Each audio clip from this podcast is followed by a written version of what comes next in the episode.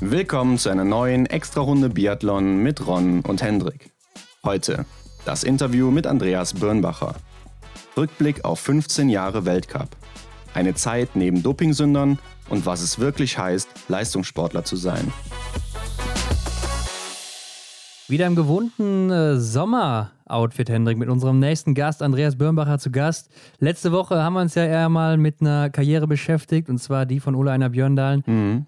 Ist auch anscheinend sehr gut angekommen. Ja, an der Stelle schon mal vielen Dank für die Rückmeldung. Werden wir vielleicht in Zukunft hier und da mal einbauen. Denke auch. Also da kamen auch schon die ein oder anderen Vorschläge. Den einen oder anderen haben wir natürlich auch schon auf der Liste stehen. Mhm. Also das wird hin und wieder mal kommen. Ähm, ja, aber heute haben wir sehr viel Biathlon-Erfahrung hier am Start. Andreas Birnbacher. Der Mhm. ein oder andere wird ihn noch kennen. Ist noch gar nicht so lange aus dem Geschäft. Ne? 2016 hat er aufgehört.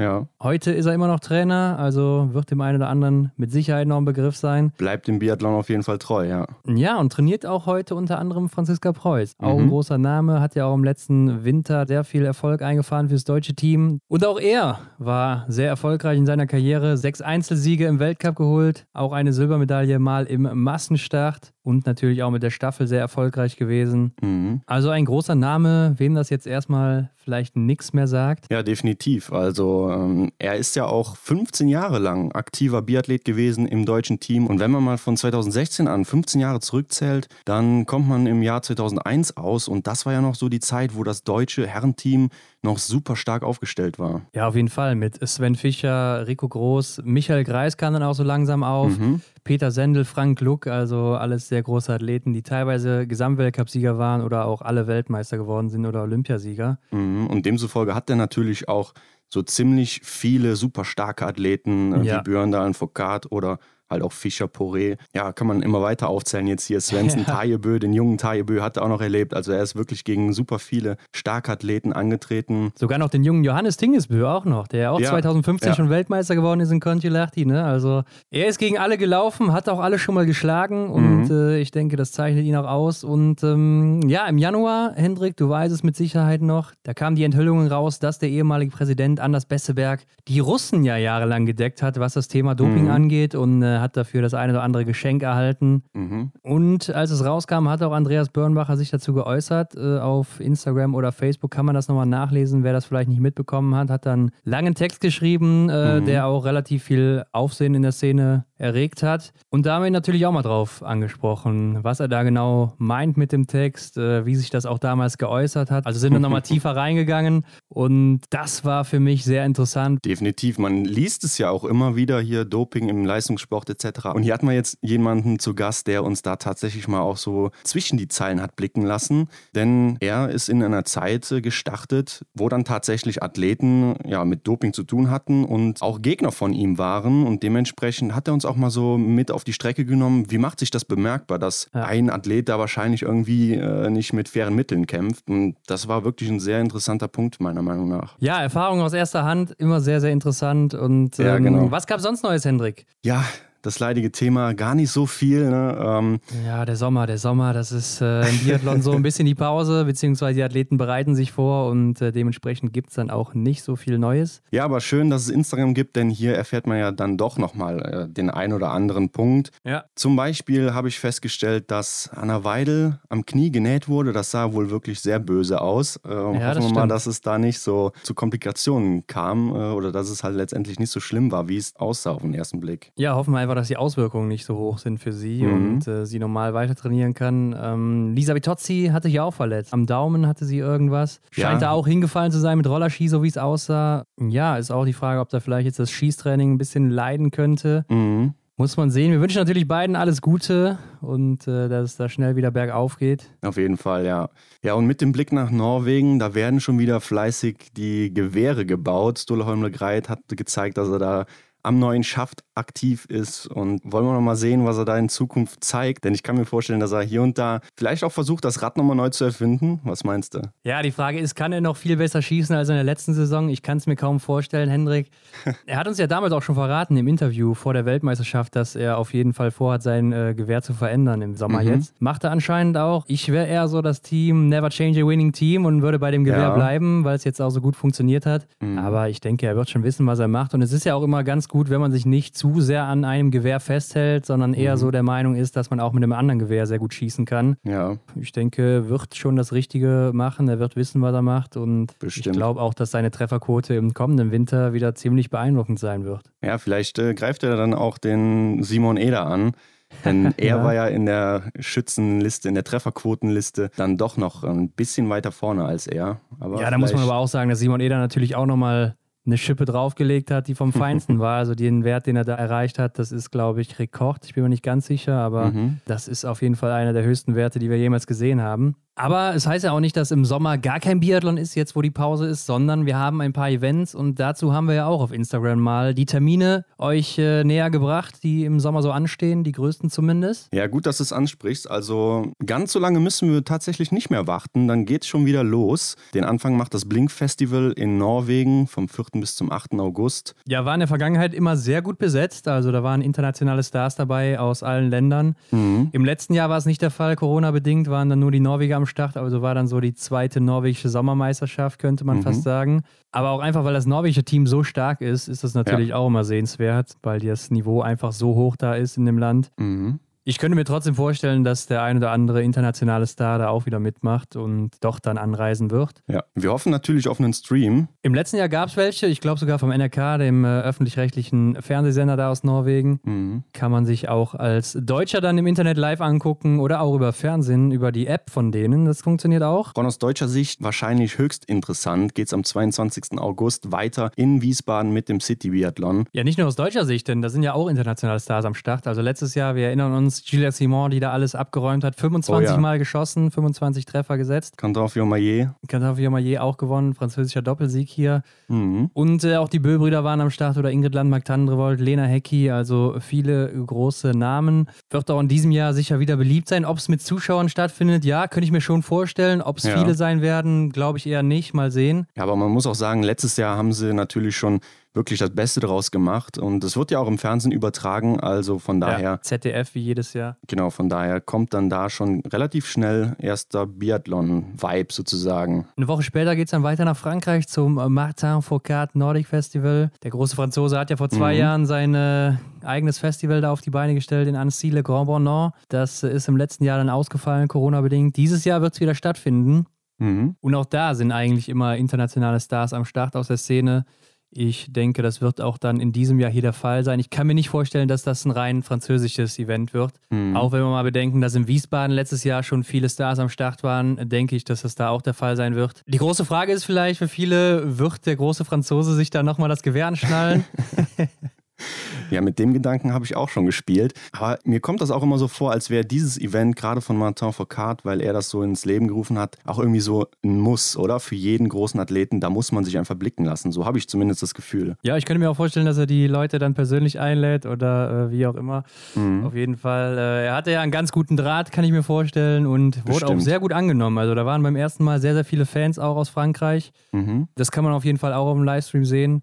Und ja, damit geht es dann da auch schon wieder weiter. Also es kommt sehr viel hintereinander. Mhm. Und dann geht es ja auch schon wieder in Deutschland weiter, oder Hendrik? Ja, in Frankreich ist es dann Anfang September schon soweit und gleich darauf finden dann auch am Aber in Deutschland schon die deutschen Meisterschaften statt. Und ja, wahrscheinlich das Event für jeden Athleten, jede Athletin in Deutschland, wo es sich gilt zu beweisen. Gerade für die, die halt nicht gesetzt sind. Also ähm, viele ja. Athleten, die sich da eben noch ins Weltcup-Team kämpfen wollen oder in den IBU-Cup. Und äh, das kann nochmal alles durchmischen. Es könnte dann auch das Tor nach Finnland sein und dann eben der letzte Schritt Richtung Kontiolahti zum Saisonstart. Ah nein, es ist ja Östersund in diesem Jahr. Also schon wieder alles vergessen. Ja, ja, da werden die Fahrkarten verteilt. Genau. Denn wir haben ja darüber berichtet, dass es äh, gar nicht in Kontiolahti losgeht, sondern in Östersund zwei Wochen erstmal. Mhm. Und da hat sich jetzt auch der Chefcoach der Belarussen zugeäußert. Mhm. Denn der hat sich richtig aufgeregt. Er meint, es wäre ein Skandal, dass es hier verlegt wird, da das einfach eine politische Sache ist und nichts äh, mit dem Land selber zu tun hat. Okay. Und äh, regt sich dann darüber auf, dass das Ganze mit Kontiolahti bzw. Östersund getauscht sind, wo ja seiner Aussage nur an dem einen Ort drei Zuschauer sind und an dem anderen fünf Zuschauer.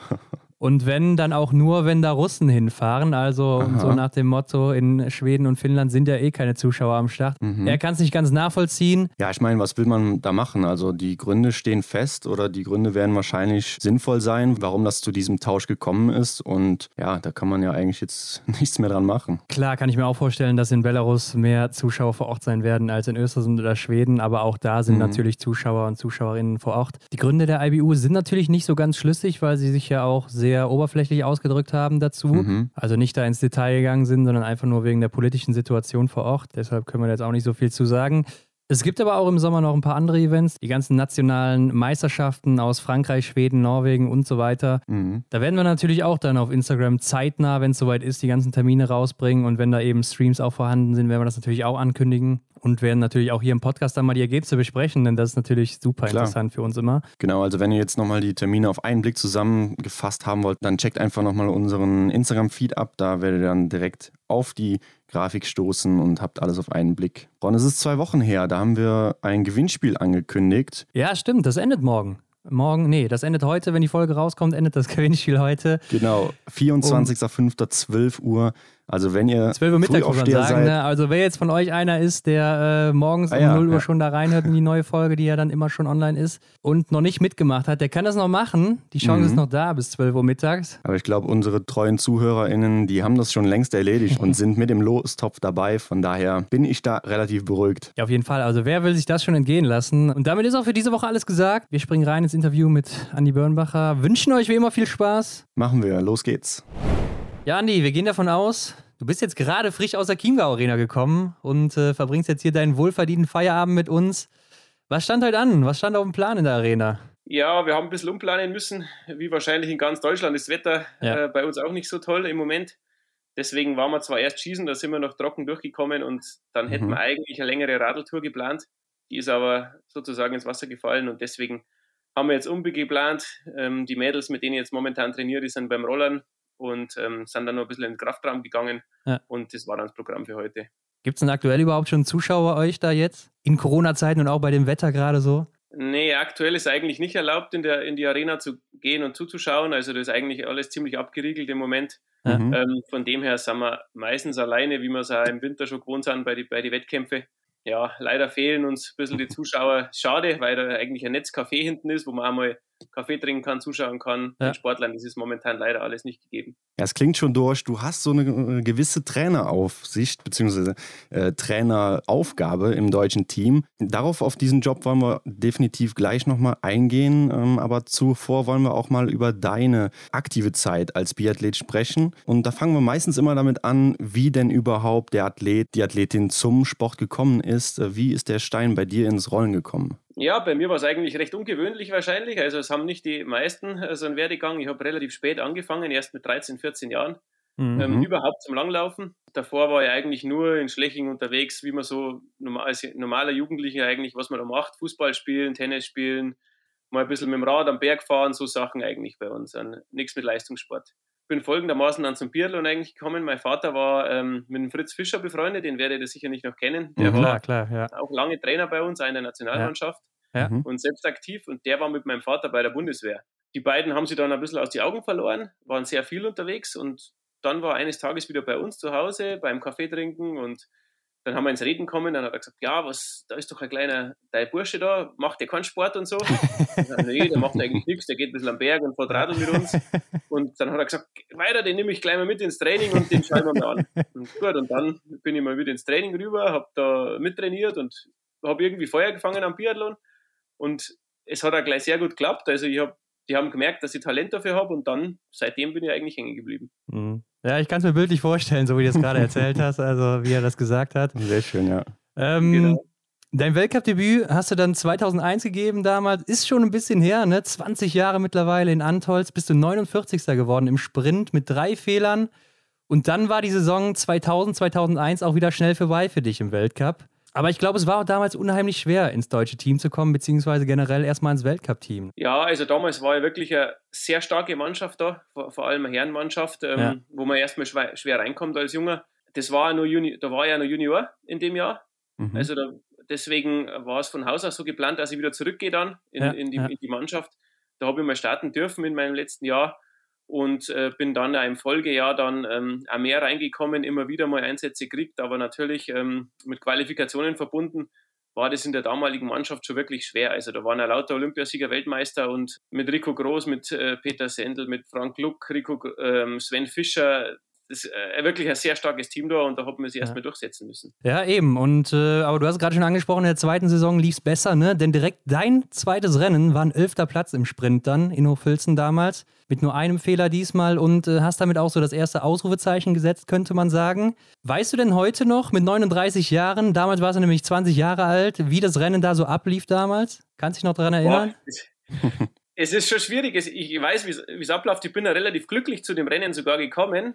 Ich war mit der B-Mannschaft in Kiruna bei der Vorbereitung, Schneevorbereitung. Mhm. Ja. Eigentlich nicht mit der Weltcup-Mannschaft unterwegs. Ähm, da waren alle gesetzt damals, da war eigentlich kein Platz frei. Und ähm, dann habe ich mich in Kiruna vorbereitet mit der, mit der Mannschaft und habe da dann die beiden Testwettkämpfe in Kiruna gewonnen. Da haben wir dann unten Testrennen gemacht. Ähm, da war ich dann vorne und dann ist in, in Hochfilzen zum Weltcup ist dann, haben wir einen Ausfall gehabt. Ich glaube, Peter Sendel war es. Also da bin mhm. ich mir jetzt nicht mehr 100% sicher. Und dadurch bin ich überhaupt ähm, in den Genuss des Weltcup-Starts gekommen, weil ansonsten wäre alles dicht gewesen. Bin relativ unbelastet in das Rennen gegangen. Ich glaube, ich habe sogar vom, vom Rico Groß damals noch einen Ski bekommen, weil selber damals mit Material auch noch nicht so gut war, dass man Weltcup-fähig war. Mhm. Habe da einen Ski bekommen und ähm, gleich wirklich sehr gutes Rennen gemacht. Also die, die Verhältnisse ja. waren damals, das muss man auch noch so eigentlich so verstehen, jetzt ist momentan so, die, die Weltcup-Strecken, die werden eigentlich alle gesalzen, sobald die Strecke ein bisschen tief wird oder dass eigentlich für alle eigentlich relativ ähnliche Verhältnisse sind. Mhm. Das war nämlich damals zu meiner Zeit noch nicht so gegeben. Das ist erst im Laufe der Jahre gekommen. Ja. Und da waren auch noch mehr Starter, 120, 130 Starter. Also ihr habt es sicherlich in der Ergebnislisten, die habe ich nicht mehr im Kopf. Mhm. Aber jetzt haben sie das Feld wieder reduziert auf so ja. um, die, um die 100. Genau. Da braucht man natürlich auch die glücklichen Umstände, dass man mit der vierten Startgruppe ja. nur überhaupt Chancen hat, vorne reinzulaufen. Und ähm, das war damals eben in Hochfelsen der Fall und deswegen habe ich den elften Platz auch mir holen können. Mhm. Das sind so, Deta so kleine Details, die ich eigentlich nur weiß von damals. Mhm. Ja, klar. Wir machen mal einen kleinen Sprung ins Jahr 2005. Äh, da hast du auf der Pokljuka dein erstes Podest erreicht, äh, der dritte Platz im Sprint mit null Fehlern. Dabei sollte es auch nicht bleiben, denn äh, im Anschluss, im Verfolger hast du nochmal das Podest erreicht mit dem dritten Platz ebenfalls. Dachtest du damals, ja, jetzt hast du es geschafft und du bist Dauergast auf dem Podest? Ja, das war natürlich schon, äh, das denkt man eigentlich nie, weil, also mhm. das habe ich eigentlich nie so richtig gedacht, weil Biathlon wirklich schwer war. Also das war damals auch eine riesige Leistungsdichte. Mhm. Man hat auch gesehen, da waren auch noch, sage ich mal, viele Ostblockländer auch noch vorne dabei, die momentan eigentlich so ein bisschen nach hinten runtergefallen sind, warum auch immer. Mhm. ähm, ja. Ich sage jetzt nichts dazu. Und es war schon wirklich schwer. Und, und das war wirklich eine zähe Partie, da aufs Podest zu laufen. Ich bin da Jahre, jahrelang dran gewesen und bis man es dann endlich mal schafft, das war schon so wirklich eine, eine kleine Wallfahrt, bis man da hinkommt. Und dann merkt man natürlich, das ist so, der Knoten platzt so ein klein wenig und man, man weiß einfach, man kann es. Mhm. Und das, das ist schon ein kleiner Auslöser gewesen, aber nicht, es war nicht so der Fall, dass ich, dass ich gewusst habe, jetzt geht es in jedem Rennen so. Also ja.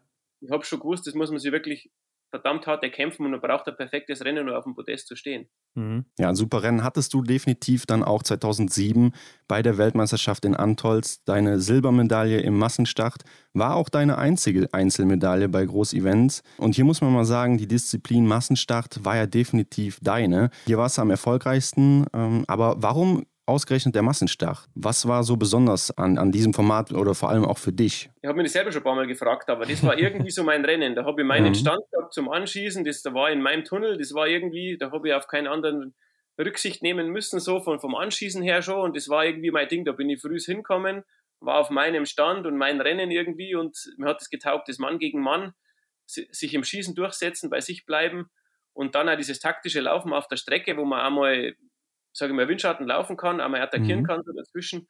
Ähm, das war irgendwie genau mein Ding, da habe ich mich einfach am wohlsten gefühlt. Und ähm, man hat auch wie im Verfolger, hat man oft mal so ein bisschen taktische Positionen. Sagen wir, man muss mal auflaufen, wird von hinten aufgelaufen.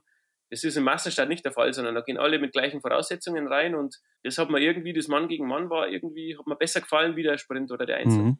Mhm. Ja, du hast ja in deiner Karriere einige Siege gesammelt, ne? aber der erste, der hat ein bisschen auf sich warten lassen.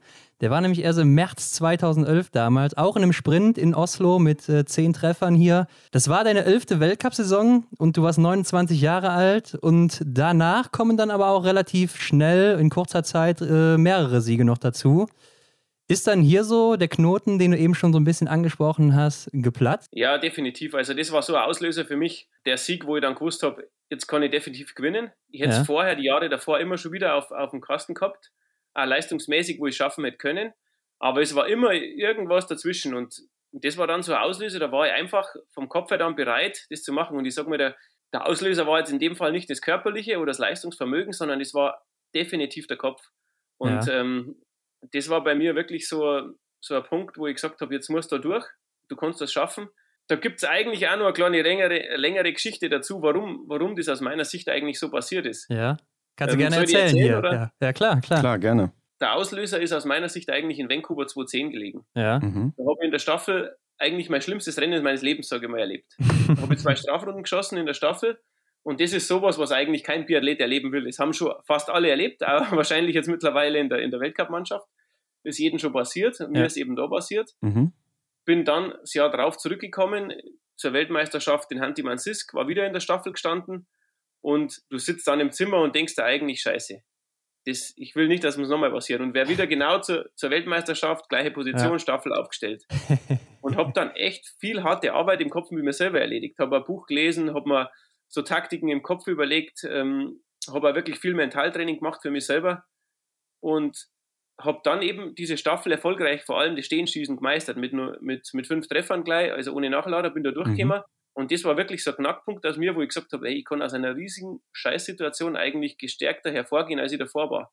Und mhm. dann die Woche drauf habe ich den ersten Weltcup gewonnen, ja. weil mir das so viel Energie gegeben hat, diese Situation im Kopf zu meistern und dann stärker daraus rauszugehen, wie, wie davor, dass ich dann erst der Biathlet war, der ich dann geworden bin danach. Mhm. Und mhm. das ist eigentlich so wirklich so ein Knackpunkt, den ich hundertprozentig in meiner Karriere so eigentlich auch beschreiben kann. Also auch wieder so ein Beweis dafür, dass Biathlon ja doch dann auch eine mentale Sportart ist irgendwo, ne? Definitiv. Also ich glaube, dass wenige, wenige Sportarten gibt, die so im Kopf entschieden werden wie Biathlon. Ja, also ja. entweder man hat das Selbstvertrauen und, und geht dann durch, man hat sich das erarbeitet es gibt natürlich ein paar Leute, die haben das von Haus aus ja. immer wieder schon drin, aber denen geht es natürlich meistens auch von klein auf ähm, gut. Das sind aber die wenigsten.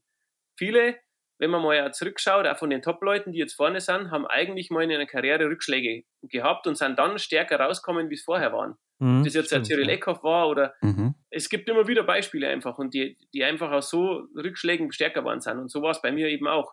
Mhm. Dass ich das vielleicht braucht habe, um mich neu zu ordnen, neu zu einfach Sachen für mich einschätzen zu können, auch vom Training her, was ich brauche für mich. Und bin dann eigentlich der erst geworden, der, der dann am Ende war dann. Ja. Würdest du denn rückblickend auch sagen, dass du da in der besten Form deines Lebens warst? Ja, die sind dann die, die besten Jahre, sind ja, auch wenn man die Ergebnisse schaut, waren ja dann einfach von 2011 bis 2013, 14, so in ja. dem mhm. Bereich bis 2013 eigentlich. Das waren eigentlich so die fetten Jahre, wo auch zur WM dann Ruppolding, wo ich leider dann zweimal Vierter geworden bin in, im, im Einzel. Aber das waren eigentlich schon meine besten Jahre und da war ich definitiv auch immer wieder siegfähig und oder podestfähig. Und das, sage ich mal, muss man dann in, in der Leistungsdichte auch erstmal schaffen. Mhm. Ja, aber WM in Ruppolding, das war 2012 und 2011-12 war auch deine beste Saison. Ne? Also da hast du drei Einzelsiege geholt, bist Dritter im Gesamtweltcup geworden und hast auch hier eben die Massenstartwertung gewonnen. Eben ja schon angesprochen, deine stärkste Disziplin. Wie hast du dich denn immer selber motiviert, noch besser zu werden, als du eh schon warst? Oder äh, gerade dann in so einem hohen Alter nochmal? Ja, da habe ich mich eigentlich nicht motiviert. Die Motivation ist von alleine gekommen. Also ja. irgendwie war das von klein auf, wo ich Biathlet war oder Biathlon, Biathlet war, dann eigentlich in mir drin, eingespeichert. Ich wollte eigentlich jedes Jahr besser werden. Ja. Und ich sag mal, wenn man das Feuer nicht hat, dann muss man aufhören. Das war dann mhm. der Grund, warum ich dann am Ende aufgehört habe, weil das Feuer einfach nicht mehr war, besser zu werden, sondern ich wollte es irgendwie nur noch halten. Und das ist schon der erste Weg eigentlich, dass man das nach unten geht. Und das ist, es ist wirklich ein verdammt harter Job, den wir da haben, wenn man vorne mitlaufen will. Und da muss man im Kopf extrem dazu bereit sein, auch dieses Trainingsjahr so durchzuziehen. Gab es denn vorher nie so Phasen der Demotivation, jetzt auch, weil du gerade deinen ersten Sieg ja so spät dann geholt hast? Ja, also es, es gibt in jedem Jahr Rückschläge vom Kopf her, wo man sagt, hey, ja. jetzt ist die Motivation weg, jetzt könnt ihr mir mal alle mal äh, mhm. sonst wo. Ja. Ähm, ich habe keine Lust mehr drauf auf, diese, auf, diesen, auf die harte Geschichte, aber letztendlich kommt es dann recht schnell wieder zurück. Man, man, hat ja seine Ziele, wo man hin will, vor allem auch seine Handlungsziele, wo ich sage, in dem und dem Bereich will ich besser werden. Ja. Solange man das nicht geschafft hat, bleibt man dabei und gibt da eigentlich auch hundertprozentig Gas. Ich sage mal, jeder, ich glaube, das werden wir alle Sportler bestätigen, jeder, der in dem Bereich mal ganz vorne mitgelaufen ist, der muss so ein bisschen ein Extremist sein oder so, so leicht an der Klatsche haben, sonst macht man das ja gar nicht.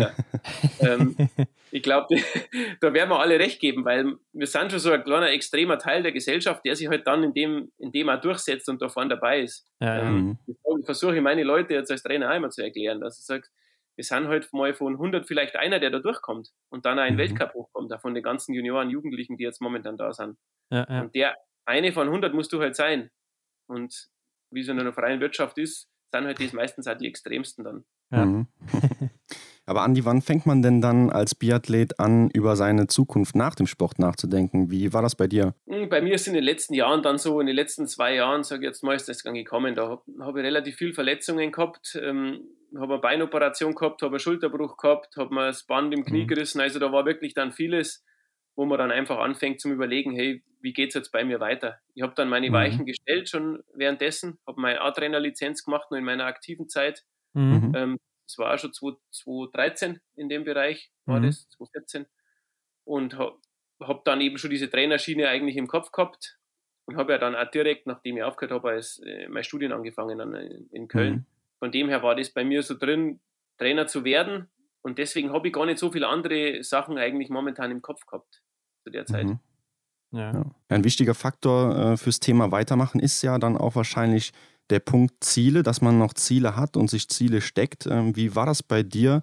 Hattest du immer bestimmte Ziele ähm, für die anstehende Saison dann? Äh, oder wie hast du dich ja quasi immer noch an der Spitze orientieren können? Natürlich hat man Ziele. Also, also bei mir war es eigentlich so, ich habe vor allem eigentlich Handlungsziele gehabt. Also ich habe mir jetzt nicht vorgestellt, dieses Jahr dreimal Weltmeister zu werden oder Natürlich hat man das im Kopf, das spielt mit, dass man einen Weltcup gewinnen will und, und vorne dabei sein will, also testfähig sein will.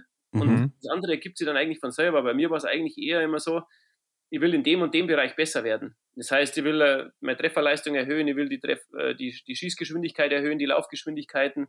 Und wie schaffe ich das? Das waren eigentlich so meine Ziele. Durch, durch welches Training, durch mehr Schnelligkeitstraining, durch mehr Krafttraining, egal, je nachdem. Also da, das waren eigentlich so meine Ziele, wo ich sage, ich will aus mir mehr rausholen wie das Jahr davor. Mhm. mhm. Und dann kommen die Ergebnisse von selbst, kann man ja dann sagen, ne? Genau. Am 8. März 2016 hast du dann bekannt gegeben, dass du deine Karriere beenden wirst zum Saisonende. Du warst da 34 Jahre alt. Dein letztes Rennen war der Einzel bei der WM in Oslo mit einem neunten Platz hier nochmal, ne? Ein Fehler nur. Und äh, da hast du ja auch damals deinen ersten Sieg gefeiert. Im Massenstart warst du dann leider krankheitsbedingt nicht mehr dabei. Aber wann wusstest du genau, ja, jetzt, jetzt sage ich, am Ende der Saison ist es vorbei? Ja, das war so, das war ein paar Wochen davor natürlich. Also da ja. überlegt man und ich habe das taktisch so gewählt, dass ich sage, ich will du an einem Ort aufhören, wo ich sehr gute Erfahrungen habe, wo es äh, mir gut geht, was auch ein cooler Abschluss ist. Und Oslo habe ich meinen ersten Weltcup-Sieg gefeiert, da war WM dieses Jahr. Ich habe gewusst, ich bin in der Lage, ich war da auch teilweise nur so, ich habe in die Top 10, Top 15 im Gesamtweltcup mitgespielt. Ja. Ich konnte da gute Rennen machen, das wird mein Abschluss sein. Und ähm, das war so wirklich eine Motivation von mir, da nochmal in die WM zu gehen. Leider bin ich massenstark krank geworden. Da hätte mhm. ich eigentlich mir nochmal was erwartet, aber ich sage mal, mit einem neunten Platz im Einzel ist jetzt halt schon ordentlich, wo man sagt, da kann man eigentlich abtreten. Man ist nur bei die, ja. sage ich mal, bei die besten 10, 15 der Welt dabei. Ähm, da kann man nur reinlaufen und das war für mich dann eigentlich schon so ein Abschluss, wo ich sage, damit kann ich auf alle Fälle gut leben. Auf jeden Fall, ja. War denn dein letztes Rennen dann ein anderes als die alle zuvor? Denn du wusstest ja nicht, wie du gerade schon gesagt hast, dass das tatsächlich dein letztes Rennen ist. Doch, es war schon ein anderes Rennen. Also definitiv. Ich bin vom Kopf her viel befreiter reingegangen. Also mhm. ich habe mich da richtig gefreut drauf. Ich habe gesagt, das ist jetzt mein Abschlussrennen und das war irgendwie, da war so Adrenalin, so eine, mhm. einfach eine positive Stimmung in mir drin dass, dass das schon ganz anders war als die anderen Rennen davor. Also, dass ich das im Schießen so rumgekriegt habe, weiß ich heute noch nicht, wie ich das gemacht habe, weil ich habe wirklich so viele Gedanken in meinem Kopf gehabt, ja. mit dem Karriereende dabei, aber es hat eigentlich wirklich gut funktioniert. Was ich wirklich sagen muss, das Laufen will ich nicht nochmal wiederholen. Der, der, der, Arzt ist da, also unser Mannschaftsarzt, aber der, Wüsten, der, der Jan Wüstenfeld ist im, im Startbereich gestanden, hat zu mir gesagt, Andi, genieß nun mal der Rest des Rennen, du wirst nie mehr so gut drauf sein wie jetzt. Das kann ich dir versprechen. Rein körperlich jetzt natürlich, weil ja, du hörst ja dann auf. Und er hat recht gehabt. ich sag mal, so gut war er jetzt wahrscheinlich nicht mehr, nicht mehr drauf sein, wie es damals war. um in die Top 10 zu laufen, aber es war wirklich verdammt hart, der 20er. Also ich kann mich nur erinnern, da hat mir der, der Rastagujevs überholt von hinten, der hat mich aufgelaufen und ich bin dann mit dem wirklich dann herum und der hat jeden Berg attackiert und ich wieder hinterher und hat gesagt, mein letztes Rennen, da will ich jetzt dranbleiben und ich muss irgendwie durchkommen. Und körperlich war es schon wirklich verdammt hart, aber vom Kopf her, wo ich dann im Ziel war, war es auch wirklich ein cooler, mhm. äh, cooler Abschluss. Mhm, ja. Andi, was bei dir auffällt, äh, deine einzige komplette Olympiasaison, beziehungsweise deine einzigen Olympischen Spiele, äh, muss man sagen, waren die Spiele von Vancouver 2010. Denn 2002 kam zu früh für dich, 2006 warst du nicht dabei. Und in 2014 in Sochi bist du nur im Einzel an den Start gegangen. Und wie man das natürlich so kennt, ist Olympia für viele so das Größte, was es überhaupt gibt. Bist du da heute etwas wehmütig, äh, nur diese eine einzige Chance gehabt zu haben? Ja, natürlich. Also mit Olympia äh, ist wirklich, äh, bin ich nicht so glücklich geworden. Also 2002 mhm. war zu früh. Ja. Da hätte ich zwar die, die Qualifikation gehabt, bin aber dann mannschaftsbedingt einfach, war, da, war das dicht dann. Da waren die Älteren, haben waren da vorne dabei und ich habe dann auch nicht mehr die Chancen gehabt, mich zu qualifizieren. 2-6 war als Ersatzmann dabei, da war die Mannschaft einfach auch vorne so stark. Die ja. war zwar auch gut in dem Jahr, mhm. äh, habe immer wieder auch gute Ergebnisse gehabt, aber die vier Plätze waren einfach weg nach vorn, mhm. muss man auch sagen. Und 2010, Vancouver war eigentlich ein bitteres Erlebnis, im Sprint chancenlos mit einem Startgruppenrennen, wo es nach Startnummer 20 zum Schneien angefangen hat und wir ab Startnummer 20 keine Chance mehr gehabt hat, wo dann der, äh, der Vasar Jay ist dann Olympiasieger geworden, eigentlich aus einem Startgruppenrennen raus. Das war wirklich bitter, weil da hätten der Kreismichi und ich im Verfolger mit den beiden Rennen eigentlich die Chance aufs Podest gehabt sogar, wenn wir es ja. dann im Nachhinein angeschaut haben. Das sind dann so unglückliche Umstände. Dann kommt die Staffel noch dazu und ähm, von dem her war Vancouver dann vorbei und dann Sochi war so, da war ich verletzt, bin auch direkt hinterher dann operiert worden an meinen Fuß. Ich habe mhm. versucht, die ganze Saison durchzudrücken war in dem Jahr am Knie verletzt, ähm, habe mir dann so eine Folgeverletzung im, im Sprunggelenk geholt und habe da eigentlich, war ich nicht mehr konkurrenzfähig in dem Jahr, muss man ganz klar sagen. Da bin ich Abfahrten runtergefahren und bin dann in der Hocke eine Kurve gefahren, obwohl ich geradeaus fahren wollte.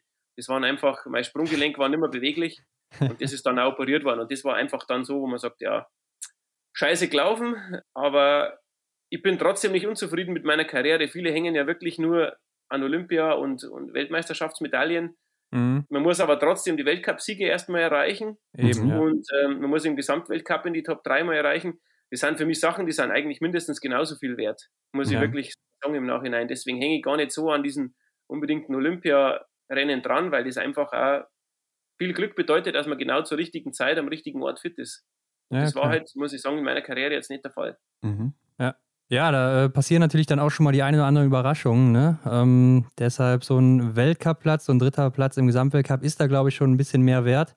Gibt es denn ein Rennen in deiner Laufbahn, wo du heute so mit Reue zurückschaust und sagst, äh, ja, hier das Ergebnis, das passt mir nicht so oder hier hätte ich noch ein bisschen was mehr machen können, wo du sagst, ja, da ist irgendwas nicht so gelaufen aus bestimmten Gründen? Ja, also da fallen mir zwei, die zwei wichtigsten Rennen, sage ich mal, meiner Karriere hätten es werden können. Das war definitiv die WM in Ruppolding mhm. in mein Heimstadion zu Hause im Einzel einen letzten, allerletzten Schuss vorbeigeschossen. Da hätte es eigentlich locker gereicht für, für einen Weltmeistertitel, wenn ich den getroffen hätte. Der war einen Zentimeter rechts hoch, den habe ich immer noch in meinem Kopf drin.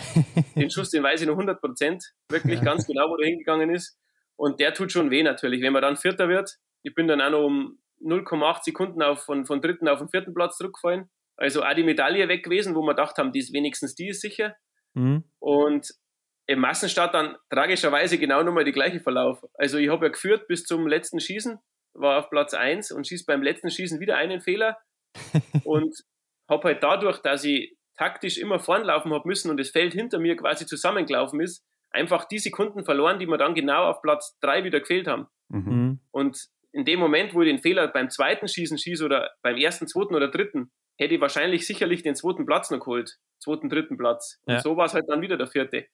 Und das ist dann, dann einfach so ganz ungünstige Konstellationen in der Karriere, wo man sagt, hey, das hätte jetzt eigentlich schon besser laufen können mit ein bisschen Glück. Mhm. Ja, klar. Welchen Titel hättest du denn am allerliebsten gewonnen in deiner Karriere? Also, was war so dein größter Traum? Ja, eigentlich schon Ruppolding, der Weltmeistertitel, glaube ich, im, im Einzel- und im Massenstart. Also, mhm. das wäre eigentlich schon mein Traum gewesen. Zu Hause mhm. im Stadion, das ist, glaube ich, mit nichts zu vergleichen. Ja. Ja, wir merken, das sitzt ja auf jeden Fall tief bei dir. ja, das sitzt, äh, das sitzt wahrscheinlich länger ja. tief, ja. Mhm. ja. äh, wir haben uns in der letzten Woche nochmal mit der Karriere von äh, Ole Einer Björndalen äh, intensiver befasst. Und hier kommen wir dann immer schnell auf die Frage, war er vielleicht so der beste Biathlet aller Zeiten? Da streiten sich ja auch so die Fans, die Lager.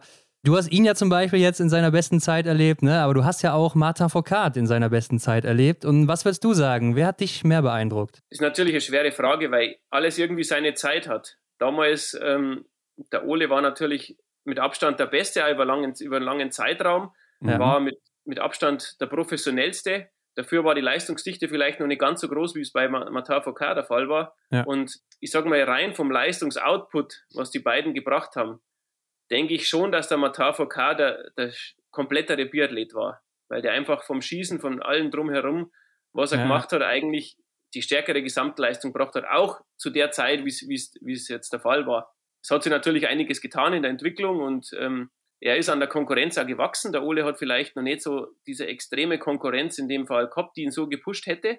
Aber der Ole war wahrscheinlich der professionellste Biathlet aller Zeiten. Also das, mhm. glaube ich, kann man schon sagen. Dass keiner mhm. mehr in seinem Leben investiert hat wie der Ole. Ja, ja. Und das habe ich erlebt, ähm, wie der alleine unterwegs war am Bellmecken mit seinem Wohnmobil, egal. Und was er für Sachen damals schon gemacht hat, wo überhaupt ja. keiner dran gedacht hat. Der, wo auf irgendein durch glühende Kohlen gelaufen ist, über äh, die Unterhose auf, auf das Lecklein ausgezogen hat, lauter so Sachen, wo wir, wo wir gesagt haben, krass. Ja. An sowas denken wir jetzt gar nicht. Da ja. hat man halt trainiert und hat geschossen so ungefähr und der Ole war halt einfach immer schon den Schritt weiter.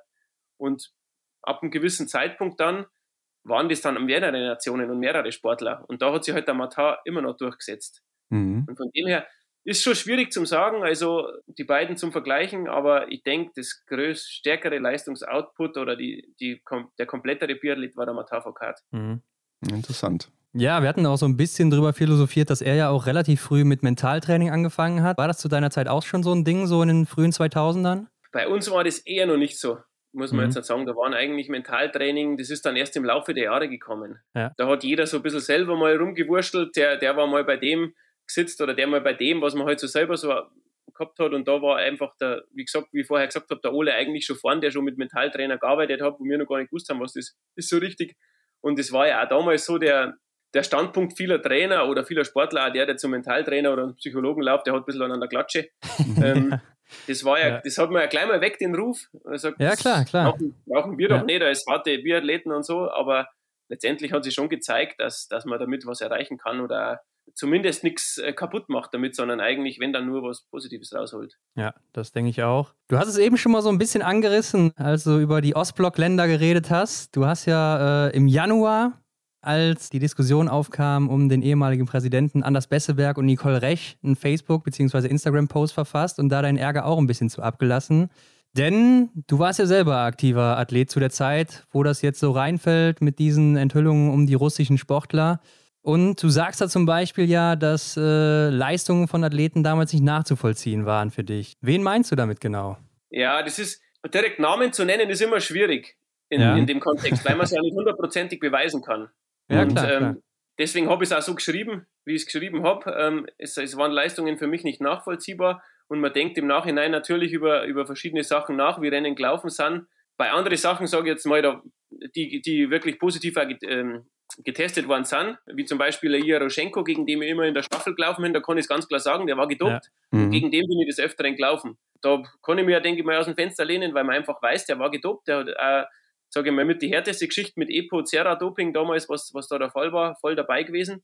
Ja. Und dann hat es halt einfach nur viele Kandidaten gegeben, die deine Rennverläufe kaputt gemacht haben. Und deswegen war ich da einfach auch so sauer, wo ich das dann gelesen habe, dass solche Leute auch noch gedeckt werden oder, mhm. oder angeblich auch, sage ich mal, versucht worden sind, vertuschen oder, oder Tipps gegeben worden sind von, von höchster Stelle. Und ähm, da hört es dann bei mir auf, weil die Leute sollten einfach mal so ein Trainingsjahr selber mitmachen, was, was wir machen, wie, wie du um die Sekunden kämpfst und äh, verzweifelt einmal schlechter wirst, weil du zu hart trainiert hast. Mhm. Ähm, und wenn an das dann passiert und Leute fliegen an dir vorbei, die einfach gedopt sind oder mit, mit unlauteren Mitteln arbeiten, ähm, ist das für mich einfach ähm, ja, im, im Nachhinein sehr unbefriedigend. Mhm. Wer weiß, ob man sonst irgendwelche Medaillen mehr gehabt hätte, je nachdem. Also da hängt ja mehr dran, auch vom Kopf her, auch vom Schießen. Das, ist, das spielt ja bei uns immer eine Rolle. Wenn ich auf der Strecke eine draufkriege von, vom Konkurrenten, ist natürlich am Schießstand wieder schwerer. Ja. Und das sind also Sachen, wo ich sage, das Doping ist, ist, jetzt nicht nur auf der Strecke, sondern es spielt bei uns im Schießen genauso mit der Rolle. Und ähm, auch im Hinterkopf als Selbstvertrauen für denjenigen, der dopt, weil der weiß genau, er kann in der Schlussrunde nur attackieren. Er gibt jetzt ein bisschen ja. weniger Gas zum Schießen. Das sind alles so Sachen, da weiß man eben nicht, wie verschiedene Sachen ausgegangen sind. Und das macht mich schon ein bisschen wütend im Nachhinein. Weil ja. ich glaube, da wäre einiges mehr drin gewesen sonst. Mhm. Aber hattet ihr dann damals nur die russischen Sportler unter Verdacht oder waren da auch noch so andere Länder mit dabei, wo du sagst, hm, ja? Kritisch. ja, das ist, das ist jetzt eben wieder so, so eine Frage, die ich nicht beweisen kann. Es sind mhm. sicherlich auch andere Länder dabei gewesen. Also haben sie auch immer wieder welche erwischt und aufgedeckt. Es, es waren ja nicht nur die Russen. Ja, ja, und ähm, da gibt es ja viele Enthüllungen auch von Hajo Seppelt oder Berichte, die man, die man dann so anschaut, mhm. wo man einfach nur den Kopf schütteln kann und sagt, war ich damals wirklich zu naiv und habe es nicht geglaubt oder ähm, war das wirklich so? Und ähm, ja, wie gesagt, ich glaube, ich war ein Stück zu naiv teilweise und habe da eigentlich zu sehr an den fairen Sport geglaubt, wie es dann eigentlich der Fall war. Und ähm, aber beweisen kann ich es jetzt nicht mehr. Die, Leute, die, die mhm. Zeiten sind jetzt eben vorbei. Aber wie macht sich das überhaupt bemerkbar in so einem Rennen? Weil es gibt ja viele, die schnell laufen können zum Beispiel. Ja, also man muss ja so, man, man sieht es ja so als Sportler. Also du, du, du, ich bin ja viele Rennen gelaufen. Du bist ja jedes Rennen gegen alle am Start. Und ja. dann siehst du einfach schon Leistungen oder Sportler oder du kannst die Sportler einschätzen, wer hat jetzt wirklich extreme Leistung, wer hat ein Riesentalent, ähm, wer ist von, von klein auf, kommt da hoch, arbeitet sich nach vorn, zieht dann durch und hat extreme Leistungsentwicklung gemacht. Und dann hat man halt auch Leute, wo man, wo man sagt, die haben extreme Sprünge zwischendrin mal in der Saison, ähm, zu bestimmten Zeitpunkten. Da weiß man, dass er Vergangenheit im Land liegt. Man merkt es halt einfach, oder man merkt extreme Tempounterschiede, zum Beispiel auf der Schlussrunde jetzt. Mhm. Man geht auf die Schlussrunde, wo man sagt, jetzt sind einfach Tempoerhöhungen finden da statt, die nicht nachzuvollziehen sind.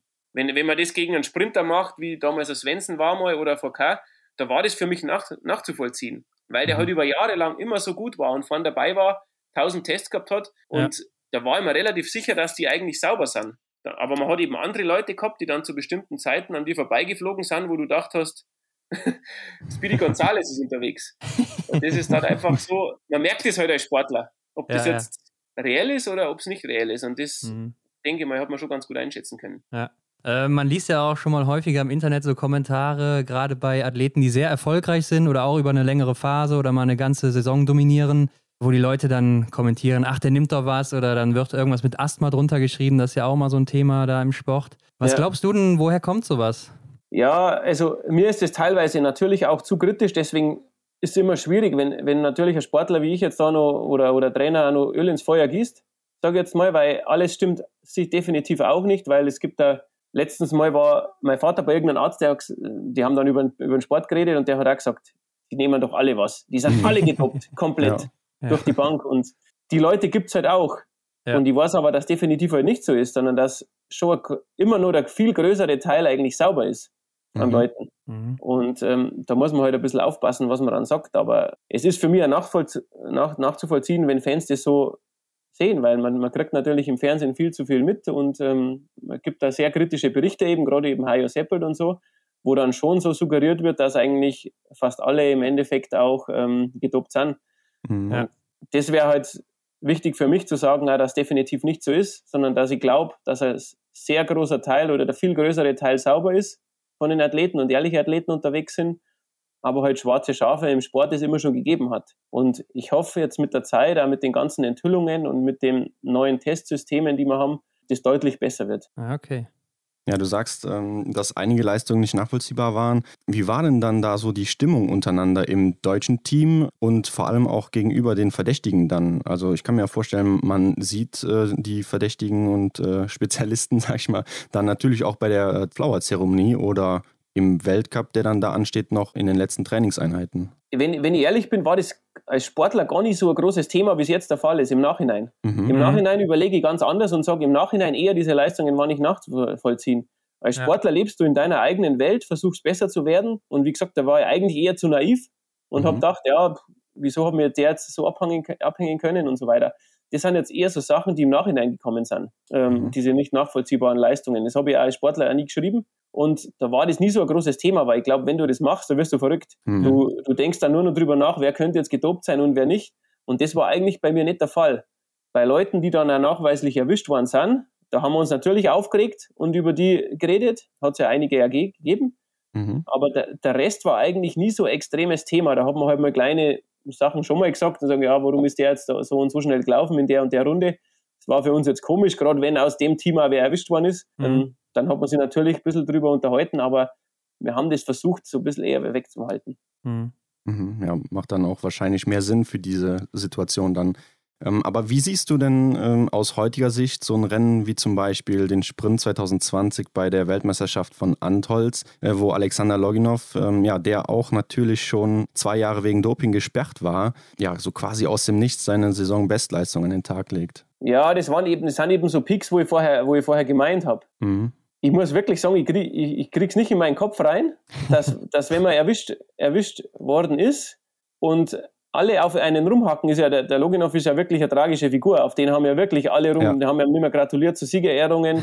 ja. ähm, es waren Diskussionen, Kämpfe auch mit VK und, und, und sonst was. Mhm. Dass man dann dopen würde und auch noch zur WM, wo man hundertprozentig getestet wird und wo alle Auge auf einen haben, das würde jetzt nicht in meinen Kopf reingehen.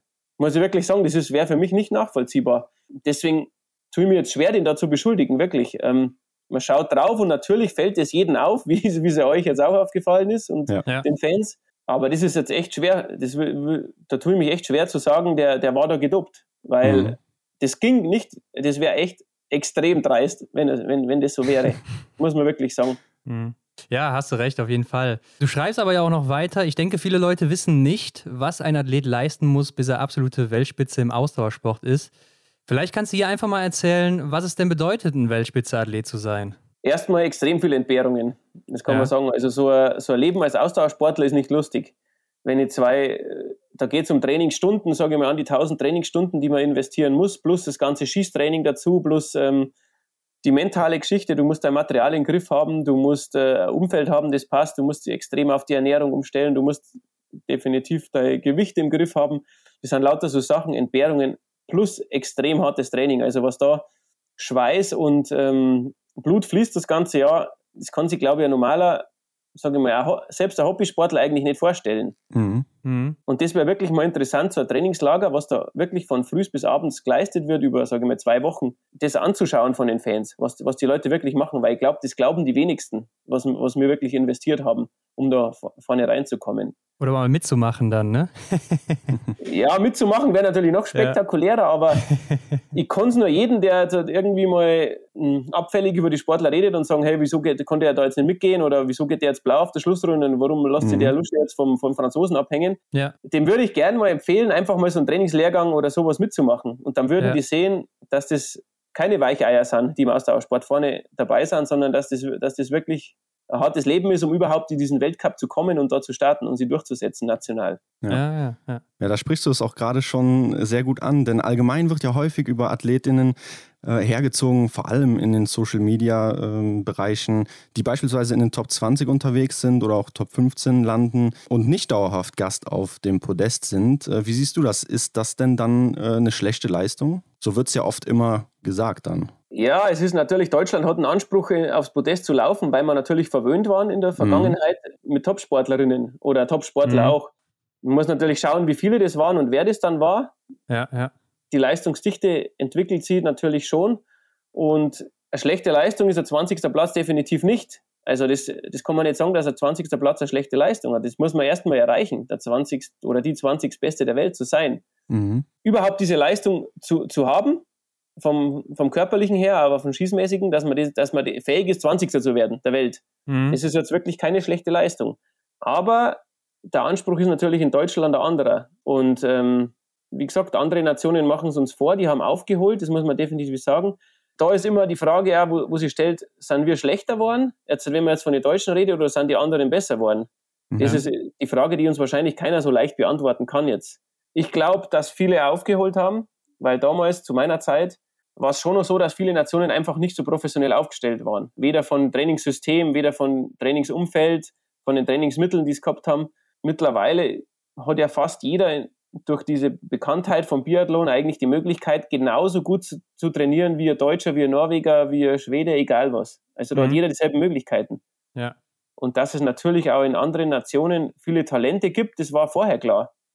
Gerade in den skandinavischen Ländern, weil diese also viele Schweden gehypt waren und so, Dass die aber durchaus auch in manche Sachen auch Vorteile haben gegenüber uns, das wird eigentlich wenig gesagt, dass die eigentlich als kleine Kinder viel mehr Schneekilometer schon haben, viel schneller schon auf Schnee sind, ja. ähm, dass sie vielleicht ein viel ein größeres Angebot an Sportler haben, die langlaufen können, wie wir. Das wird eigentlich dann wenig gesehen. Und bei uns ist es eher so, dass der Sport jetzt auch von den jungen Leuten nicht mehr so gefördert wird, wie es schon mal war. Mhm. Dann haben wir schon ehrgeizige Sportler und Sportlerinnen auch, die das, die das durchziehen wollen, aber die breite Masse einfach nicht mehr die wir schon mal ja. gehabt haben an Talenten, wo man sagt, jetzt fischt man von, von 100 Leuten fünf raus und da wissen wir sicher, dass die international zu den Top-Leuten gehören. Ja. Diese breite Masse wird immer weniger in Deutschland. Und dann wird es halt schwieriger, wenn andere Nationen im gleichen, im gleichen Atemzug besser werden und mehr mhm. werden und wir weniger, dann sind wir da, wo wir jetzt sind. Und deswegen ist es immer schwer, da denen einen Vorwurf zu machen oder den. Könnte natürlich auch einfach so eine Phase sein, äh, die jeder oder jede Nation mal hat, ne, wo man so ein kleines Tief dann hat und nachher kommt man da gestärkt auch wieder raus. Aber du schreibst auch noch weiter in deinem Text, für jede Sekunde geht man über sein Limit hinaus und kann im Winter seine Leistung nicht bringen, weil die Erschöpfung zu groß war. Hast du das selber mal erlebt als Sportler, dass du da ja so ins Übertraining oder so gekommen bist? Ich glaube, dass das fast nahezu jeden äh, aus der Sportler mal erwischt.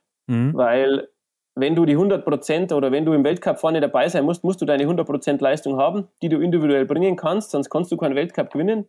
Ja. Und dazu, um die 100% Trainingsverträglichkeit oder je nachdem, was man macht, da eben auszutesten, musst du einmal über die 100% gehen. Wenn du immer nur bei 98% bleibst, dann kommst du ja nicht drüber. Um mhm. zu spüren, was dein Limit ist, musst du drüber gewesen sein. Und deswegen glaube ich, würde ich echt behaupten, dass das nahezu jeden Top-Athleten schon auf Ausdauer, im Ausdauersport schon passiert ist, dass er einmal im Übertraining war. Mhm. Das heißt, das hat dann auch nichts mit äh, fehlen oder mit, mit falscher Trainingsplanung zu tun? Ja, wenn man es wenn grob sagt, eigentlich schon, weil man zu viel trainiert hat in ja. dem Fall. Also ist das Training ja dann auch falsch geplant, aber ja. man hat halt auch nicht immer alle Mittel und alle Beanspruchungsmessungen, dass man das genau nachvollziehen kann. Und ja. Mhm man denkt immer, man braucht extrem viel, damit so ein Top-Sportler aus der Balance kommt und dann seine Leistung relativ stark abfällt.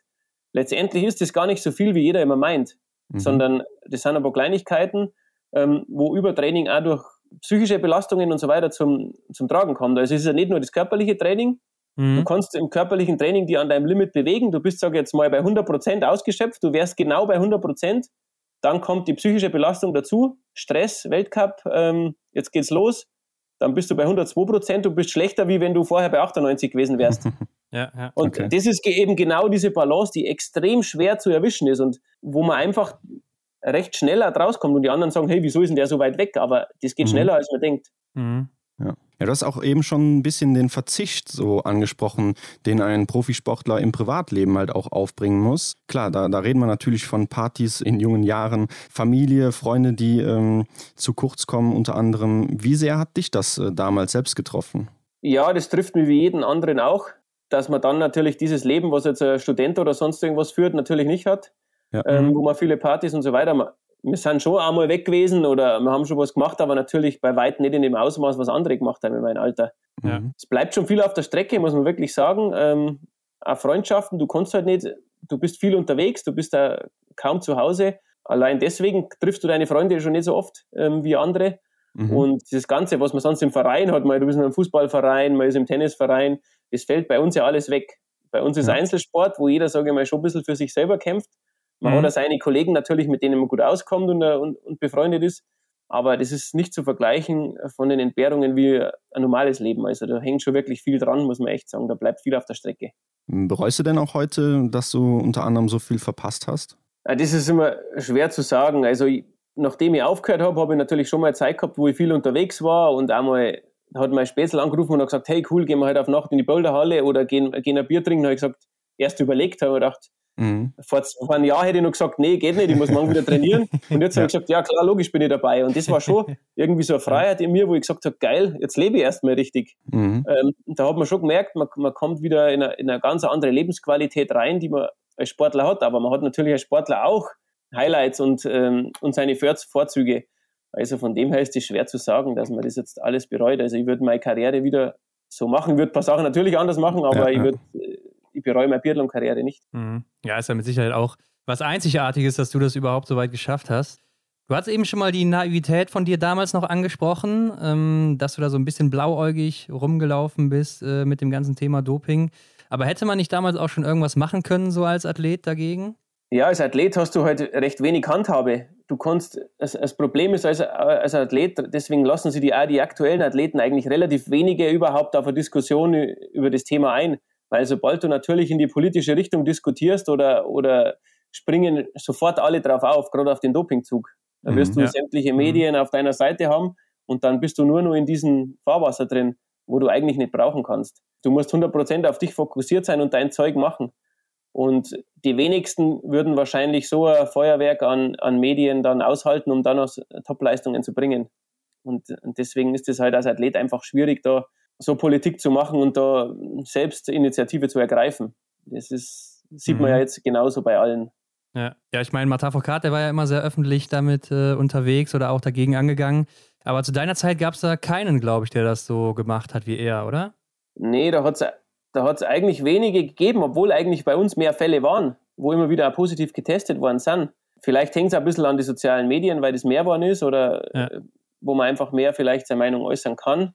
Keine Ahnung, ich weiß nicht warum, aber bei uns war das eigentlich nicht so der Fall, dass da, mhm. dass da so viele auf die Barrikaden gegangen sind. Das wundert mhm. mich eigentlich ja, wenn man dann das ist eher so ein bisschen hintenrum gewesen. Der Ole hat dann immer wieder ein bisschen geschimpft mal hintenrum und hat dann äh, gesagt, ja, der hat jetzt, den, der hat alles genau gewusst, der hat genau gewusst, der hat jetzt den Trainer, der damals schon Vergangenheit gehabt hat und so weiter. So Sachen hat er schon gewusst, aber mhm. ähm, so richtig öffentlich hat sich keiner so, so getraut. Mhm. Ja, damals gab es ja auch schon viele russische Athleten, die da erwischt wurden, ne, in den frühen 2000ern. Also hin und wieder kam das schon vor, ja. Genau. Andi, was glaubst du denn, muss in Zukunft geschehen, damit sich sowas nicht wiederholt? die Doping-Sachen jetzt. Genau. Ja. ja, also wir sind schon auf dem guten Weg mit den ganzen Testungen natürlich, wo mit dem System, wo jeder dokumentieren muss, wo er ist, mit dem Adams-System, was mhm. wir jetzt haben. 100% kannst du ja für nie wem die Hand ins Feuer legen, der sich irgendwo selber in der Hinter über Hintertürchen was sucht. Das wird man nie komplett ausschließen können, das glaube ich jetzt nicht, aber durch die ganzen Grundzeugenregelungen ist schon viel aufgedeckt worden. Das mhm. haben wir viele ausgesagt, dass die Erfahrungen werden einmal besser von der, von, von der WADA, von der NADA die können die Leute, denke ich mal, schon einschätzen. Es werden Blutprofile erstellt. Die, die Medizin ist da schon einen Schritt weiter und ich hoffe, dass das schon einen Ausschlag gibt, dass die Leute einfach vorsichtiger werden. Und ähm, mhm. Die, die was vorhaben, sie dann einfach auch nicht mehr so trauen. Und das, die Abschreckung ist, denke ich mal, schon größer, wie es vor zehn Jahren war, wo jeder gewusst hat, hey, wenn ich das und das mache, ist ja auch von den Radfahrern so rübergekommen, wenn ich das und das gewusst, gemacht habe, dann weiß ich, dass ich drei Stunden später wieder sauber bin und dann kann mich keiner mehr erwischen. Ähm, das waren natürlich ungute Situationen ich glaube, mhm. dass das besser ge geworden ist. Mhm. Glaubst du denn, äh, dass heute alle im Weltcup sauber unterwegs sind? Ich hoffe es. Äh, Hofft wahrscheinlich jeder. Da musstest ja, du überlegen, das, ja. das, das wäre meine große Hoffnung. Andererseits ja. ist natürlich so, ich bin jetzt halt schon fünf Jahre raus, gell? Ähm, mhm. aus dem ganzen vier, fünf Jahre. Deswegen kriegst du das nicht mehr so aktuell, so live mit, wie, ich glaube, ich kann es jetzt aktuell nicht mehr so gut einschätzen, wie da, wo ich nur selber gelaufen bin. Mhm. Und ich schaue im Fernsehen zu und so weiter, aber wenn du natürlich die, die Leute kennst, mit denen redest, unterwegs bist, kann man es besser einschätzen wie damals. Mhm. Und ja. ich glaube, dass, was ich schon glaube, ist, dass definitiv mehr Leute sauber sind als zum Beispiel in den Jahren 2010 bis 2016. Sowas in dem Bereich, wo ich ja. nur gelaufen bin, glaube ich jetzt, dass es sauberer ist. Mhm. Du hast auch davon äh, geschrieben, dass nicht nur die Ergebnisse, sondern auch äh, ja, die Rennverläufe dadurch kaputt gemacht wurden. Äh, was meinst du damit genau? Ja, Rennverlauf ist zum Beispiel sowas. Ähm, ich kann ein Beispiel auch von mir sagen, in der Staffel ähm, in Oberhofen mal. also ich, hab, ich bin Staffel immer meistens an Position 2 gelaufen, weil das so meine bevorzugte Position war. Ja. Mhm. Und bin damals gegen den, wo ich vorher schon mal gesagt habe, immer gegen Jaroschenko gelaufen. Ja. Immer. Und der ist ja nachweislich ja gedopt, gedopt erwischt worden. Und auch ja. in dem Jahr bin ich immer gegen den gestartet. Dann gehst du raus, du musst dir das so vorstellen, die Russen übergeben als erstes, Deutschland übergibt als zweites, du gehst fünf Sekunden hinter dem raus und der gibt in der ersten Runde schon so Gas, dass du fünf Sekunden, sechs Sekunden, du merkst ja, du verlierst Sekunde um Sekunde, bist dann beim Drucken, äh, beim, beim Schießen extrem unter Druck natürlich zusätzlich ja. mhm. und kassierst jede Runde einfach der Zeit und dadurch gerätst du einfach so unter Druck. Also steht, es ist ein Publikum mit 30.000 Leuten, steht hinter dir im Stadion, am Fernseher warst du schon vier Millionen zu mhm. und versuchst natürlich verzweifelt irgendwie Deutschland zu retten und vorn zu bleiben. Ja. Und weißt nachweislich, dass der gedopt war. Mhm. Und wenn der nicht gedopt gewesen wäre, wäre er einfach vielleicht, hätte die fünf Sekunden relativ schnell mal auflaufen können, hätte halt mehr investiert wie der, wäre dran gewesen und hätte vielleicht ein ähnliches Rennen gehabt wie der und hätte taktisch mit dem spielen können, du hättest die im Schießen betteln können. Das war in dem Fall gar nicht möglich, weil der einfach durch das Doping die paar Sekunden schneller war. Mhm. Und das ist so einfach, wo ich sage, da ist ein Rennverlauf eigentlich kaputt gemacht worden. wo ich sage, das Rennen hätte ich souveräner meistern können, wenn der nicht gedopt gewesen wäre. Mhm. Äh, das mit dem Gesicht verlieren hast du ja auch geschrieben in dem Text. Und äh, ist es was, wo du dann auch wirklich dran oder drüber nachgedacht hast während des Rennens? Nee, da hat man ja noch nicht gewusst, dass der gedopt ist. Also da war ja, ja da war ja noch kein, sonst wäre er nicht gelaufen, da war ja noch kein positiver ja. Fall von dem da. Das habe ich erst im Nachhinein gewusst. Ja, aber du hast doch dann vielleicht schon gedacht, boah, wenn ich jetzt hier äh, verschieße oder eine Strafrunde laufe oder sowas, das sehen vier Millionen Leute, wie du es gerade eben meintest, so. Hast du da schon drüber nachgedacht, so während äh, du im Rennen warst? Ja, gut, das spielt natürlich in der Staffel immer mit der Rolle. Du, du willst natürlich ja. äh, liefern und du bist, weil das Feld war relativ weit auseinandergezogen. Der eine war 15 Sekunden vor dir, hinter dir war eine Lücke, du bist alleine und was natürlich, die schauen alle auf dich. Nachtrennen ist dann nur mal spektakulärer, weil es nur finster ist drumherum. Ja, ja. Die Stimmung ist nur mal eine andere. Mhm. Du kommst dann rein, liegst da im Flutlicht und denkst natürlich schon dran, dass du, äh, dass du das nicht verkacken willst, sondern dass du da jetzt souverän rausgehst aus der ganzen Geschichte. Ja. Aber heute musst du dir um die Rennen ja nicht mehr so viele Sorgen machen, ne? Denn du bist ja jetzt Trainer, genauer gesagt Disziplinentrainer der Damen und Herren der Lehrgangsgruppen 2a mit Standort Rupolding. Äh, erzähl doch einfach mal, was sind deine Aufgaben als Disziplinentrainer? Ja, ich bin eigentlich für die, ähm, für die Junioren-Nationalmannschaft da, für die, ja. äh, für, hauptsächlich für den weiblichen Part. Mhm. Deswegen ähm, mach, bist eigentlich alles. Sag jetzt mal, die, du sollst die eierlegende Wollmilchsau sein. Du machst vom Training, von ähm, Lehrgangsplanung, von Zimmerbuchung, ähm, Schießtraining, Lauftraining, eigentlich alles. Krafttraining, also alles, was man sich also vorstellt. Deswegen mhm. habe ich eigentlich mir diesen Trainerberuf weniger stressig wie ein Sportler vorgestellt, ist aber mhm. eigentlich das Gegenteil der Fall, sondern du bist eigentlich deutlich mehr am Rödeln noch, zeitlich zumindest, wie als, ähm, wie als Sportler. Ja. Weil du wirklich, du bist ja nicht mehr für dich selber nur da, sondern du überlegst mhm. für sieben, acht, neun Leute, wie du die besser machen kannst. Ja. Das ist das schon, schon auch eine erfordernde Geschichte. Klar, ja.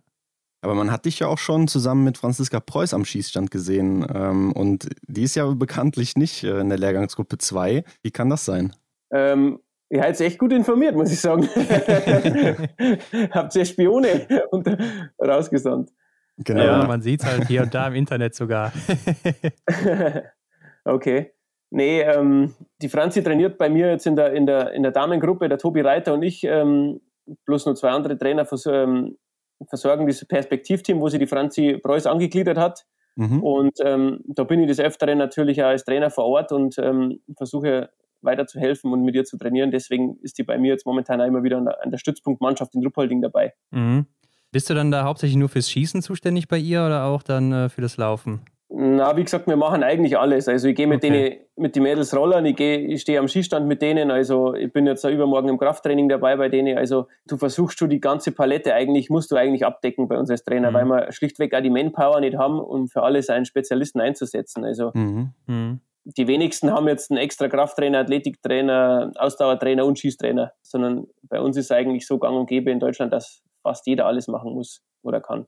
Ja. Andi, welche Zukunftspläne hast du denn noch als Trainer? Äh, bist du da auch noch so ambitioniert wie zu deiner aktiven Biathlon-Zeit? Als Trainer muss ich jetzt ehrlich sagen, habe ich jetzt keinen großen Businessplan gemacht. Ähm, ja. Ich versuche die Aufgabe, die ich im, im aktuell habe im Moment, ähm, eigentlich ordentlich zu erledigen. Mhm. Ähm, da ist jetzt erstmal die primäre Aufgabe, den Nachwuchsbereich weiterzuentwickeln, was wirklich eine sehr schwere Aufgabe ist, weil du einfach deutschlandweit gar nicht so einen Zugriff hast auf alle Leute ja. da vielleicht Strukturen zu verbessern, ähm, wie wir das in Zukunft da anders gestalten können. Dann natürlich meine Stützpunktmannschaft, wo ich gesagt habe, wo die Franzi dabei ist, einfach tagtäglich mit den Leuten besser zu werden. Das ist eigentlich so, mehr Zeit habe ich eigentlich gar nicht drüber nachzudenken, wo ich in drei, vier Jahren als Trainer stehen will. Gibt sicherlich ein paar Möglichkeiten, aber ähm, ich konzentriere mich momentan auf die Aufgabe und die füllt mich wirklich zur Genüge aus, muss ich sagen. Ist das Ausland denn auch ein Thema für dich? Es ist schon immer wieder mal das eine oder andere Angebot jetzt aus dem Ausland ähm, gekommen oder Anfragen gekommen, wo ich was, wo ich was machen hätte können. Mhm. Ist natürlich, ich bin bei der Bundeswehr angestellt als Berufssoldat.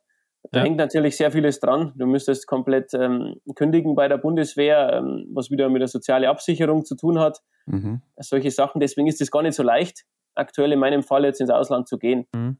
In Deutschland kann man was bewegen, denke ich mal. Also ähm, wenn, das, wenn das gut läuft, dann habe ich eigentlich auch nicht vor, ins Ausland zu gehen und ähm, da eigentlich äh, was zu entwickeln. Das ist eigentlich mein Ziel, hier, hier weiterzukommen und da bessere Sportler wieder in der Zukunft da rauszubringen. Ja. Ja, die Nachwuchsthematik war ja auch ziemlich groß jetzt im letzten Winter, als so die Älteren eher die Erfolge geholt haben und ja auch die Erfolge ein bisschen ausblieben. Was denkst du? Wie sieht es aus in Deutschland in Zukunft? Ja, Also wenn wirklich alles optimal läuft, haben wir Möglichkeiten, auch gute Leute rauszubringen. Ich sage mal, die große breite Masse sehe ich im Moment nicht, dass man sagt, mhm. man hat jetzt ähm, fünf, sechs Leute, die da durchstarten und sage ich mal, Laura Dahlmeier, Magdalena Neuner und ähm, ersetzen können von den Erfolgen oder Arndt Pfeiffer. Ich glaube, das wird schwierig. Wir müssen schauen, dass man, weil es auch international schwierig ist, ich glaube, dass es auch wenig Nationen ja. gibt, die das haben. Also ich kann jetzt nicht nur sagen, Deutschland, das haben wir schlecht oder so, das, das, das können wir nicht, sondern mhm. ich glaube, dass generell viele Nationen da auch in Zukunft Probleme haben. Manche haben halt einfach gerade gute Teams am Start. Es ist auch manchmal Glück, dass man sagt, man kriegt jetzt eine, eine gute Generation, kann uns auch passieren wieder. Ja. Dass man wirklich sagt, du, der macht jetzt oder diejenige oder derjenige macht jetzt einen riesen Schritt und ist auf mal Top-Frau oder Top-Mann im Weltcup. Das will ich gar nicht ausschließen. Also die Möglichkeiten haben wir, aber es wird wirklich hart und wir müssen alle die Arschbacken zusammenkneifen, um international vorne dabei zu sein. Also das, glaube ich, kann man sagen. Mhm. Hast du denn da so ein, zwei Namen äh, für uns, äh, die wir vielleicht ein bisschen im Auge halten sollten? Ich bin ja Jugendtrainer oder Juniorentrainer und ich, ich mache das ganz ungern, weil ich die jungen Leute echt nicht unter Druck setzen will. ja, ich höre dir nicht ich, zu hier. Ja, wer weiß, die, also die kennen sich hundertprozentig besser aus wie ich auf diesen sozialen Medien. Die haben da garantiert zehnmal so oft wie ich. Ja. Ähm, deswegen schauen die so Sachen unter Umständen schon an. Mhm. Ähm, deswegen tue, würde ich das ungern machen, dass ich da jetzt irgendwelche Namen nenne, weil ich mag die jungen Leute in Ruhe aufbauen lassen und wenn es dann soweit ist, dann sind die sowieso, sind die sowieso vorne dran. Aber ich habe schon ja. ein, zwei Leute auf alle Fälle oder drei, vier Leute im, im, im Blick, ähm, denen ich es zutraue, ganz vorne mitzulaufen. Definitiv. Mhm. Hört sich ja schon mal gut an, ja. Auf jeden Fall. Ist aber auch eine gute Einstellung, finde ich, von dir, dass du da die äh, Jungen dann da nicht so unter Druck setzen möchtest. Ja, das ist ein bisschen so aus meiner Erfahrung raus. Ähm, ja. Mir hat das selber als Sportler einfach immer nie so viel Spaß gemacht. Wenn jetzt zum Beispiel von der Sportführung oder von, von außen, die eigentlich gar nicht so ein Mann waren, von außen von Leuten kommen ist oder auch von Trainern, der und der ist jetzt da auf der WM und wir erwarten jetzt die und die und die Medaillen. Damit mhm. habe ich eigentlich die, so diese Vorschusslorbeeren, die haben eigentlich nie gut getan, bei, im seltensten Fall. Und deswegen würde ich das auch ungern jetzt bei jungen Leuten machen. Ja. Ja, verständlich. Ja. ja, wie wir jetzt in den letzten Minuten hier festgestellt haben, ist Biathlon auf jeden Fall ein großer Teil in deinem Leben. Und äh, so wie es ja aussieht, äh, wird das auch noch eine ganze Zeit lang bleiben. Äh, da stelle ich mir natürlich die Frage, hast du nicht auch irgendwann mal so die Nase voll von dem Ganzen? Habe ich schon des Öfteren gehabt, ja, äh, natürlich. Ähm, ich sage mal, man, man, man, muss auf alle Fälle was schaffen. Biathlon kann das Geilste sein, wenn es gut läuft, kann aber ja. auch das, das Grausamste sein, wenn es nicht gut läuft. Also Sport generell. Ja. Ähm, von dem her hat man immer mal wieder die Schnauze voll, aber man hat natürlich auch immer wieder den, gerade wenn man mal selber aktiv war oder die Motivation auch gehabt hat und weiß, was, was an der Sport geben kann, kommt immer wieder dieses Feuer auf in mir, dieses Aufblitzen und sagen, da mag ich was entwickeln, da will ich, mhm. da will ich gut sein in dem Bereich, was man macht. Aber ich würde jetzt, müsste jetzt lügen, wenn ich jetzt sage, ich habe jetzt nicht mal schon mal die Schnauze voll gehabt davon und habe mir andere Gedanken gemacht und sage, hey, ich möchte mal ganz was anderes erleben in, in, in mein Leben. Also die Gedanken waren mit Sicherheit auch schon da, logisch. Mhm. Und ähm, wie schaltest du dann ab, äh, wenn du ja nicht gerade in der Chiemgau Arena am Start bist? Ach, ich habe äh, eigentlich mit meinen Kids genug zu tun zu Hause. Ihr habt es ja gerade gesehen, wahrscheinlich, oder? ja, ja, klar, klar.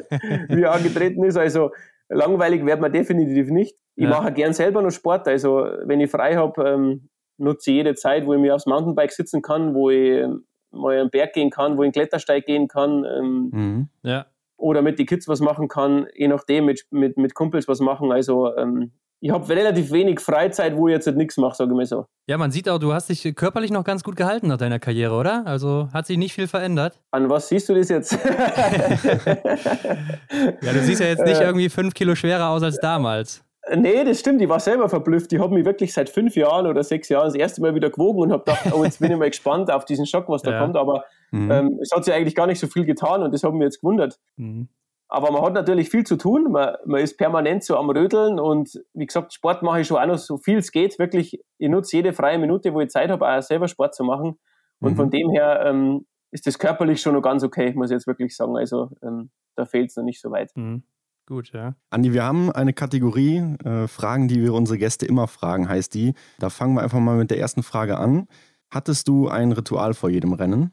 Ritual vor jedem Rennen, da muss ich jetzt wirklich überlegen, weil das doch schon Zeit her ist. Aber ich habe schon immer meine, meine selben Zeitabläufe gehabt. Also ich habe ähm, immer eine Stunde vorher mein, immer den gleichen Energieriegel gegessen. Äh, ich habe oft mal auch so, ja, was habe ich gehabt? Ich habe eigentlich so meine Wettkampfkleidung, die ich immer gehabt habe mhm. die man dann natürlich auch mal wäscht dazwischen, aber ich habe jetzt immer, nicht immer die gleiche Unterhose haben ja, das ist schon mal gut, ja. Äh, äh, die habe ich dann gewendet natürlich, ja, aber ja, ja. Ähm, Nee, also so, so, Rituale waren wichtig. Ich habe schon immer meinen selben ja. Zeitablauf gehabt, habe eigentlich so meine selben Kleidungsstücke gehabt, die ähm, bevorzugt habe im Wettkampf und solche Sachen eher. Mhm.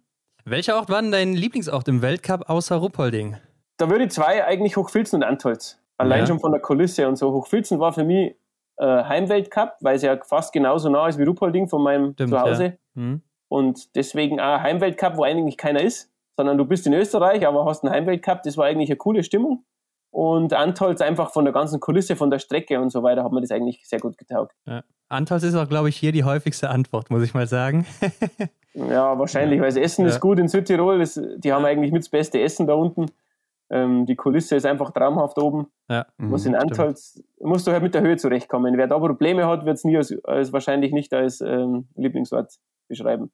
Ja, stimmt. Wie war das damals bei dir mit der Höhe? Teils, teils, es war nicht immer gleich. Also ähm, ich habe Jahre gehabt, ähm, ich habe in Antolz teilweise echt meine schlechtesten Rennen wahrscheinlich gehabt, wo ich mich am beschissensten gefühlt habe.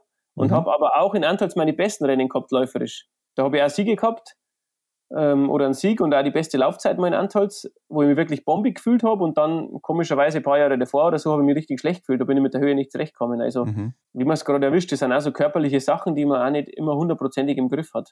Ja. ja. Die nächste Frage haben wir, glaube ich, schon beantwortet. Äh, welche war deine Lieblingsdisziplin? Ja, also war Massenstart, also das haben wir, denke ich mal, schon vorher genau. ausführlich ja. drüber erzählt. Ja. Stehend oder liegend schießen? Eigentlich stehen schießen. Was ist für dich das Coolste am Biathlon? Schon die Kombination aus beiden Sportarten, also die, das Spektakuläre, zwei Sportarten zu verbinden, die nicht zusammenpassen. Mhm. Was ist denn für dich das Schlimmste am Biathlon? Vielleicht diesmal aus Athletensicht und dann noch aus Trainersicht? Eigentlich ähm, die Fülle an Sachen, die man beherrschen muss. Das ist äh, einerseits das Schöne, aber andererseits wirklich das, das Dramatische, weil das, wenn man es wirklich genau überlegt, eigentlich wird man wahnsinnig. Wenn man weiß, man muss, müssen viele Sachen wirklich intuitiv einem Sportler drin sein, weil wenn du ja. über alles nachdenken würdest, was du beherrschen musst, ähm, dann wirst du wahnsinnig. Auch als Trainer. Ja. Welcher war dein schönster Moment im Biathlon? Der schönste Moment ist jetzt schwierig zu sagen. Das ist wirklich schwer. Hm, der schönste Moment. Hm. Ich glaube, der schönste war fast der Weltcupsieg in Antholz, muss ich sagen, wo ich in Massenstadt gewonnen habe, mit, mit einem Schlussspurt und das war am spektakulärsten für mich selber, weil einfach wie gegen alle Top-Leute er durchgesetzt habe, dann hinten raus in der Schlussrunde. Das war eigentlich schon so mit, mit das Spektakulärste für mich. Und schon auch das Antolste Silbermedaille 2007 bei der ja. WM. Damit hätte ich jetzt gerechnet. Ne? Ich hatte auch mal nachgeguckt vor dem äh, Gespräch hier.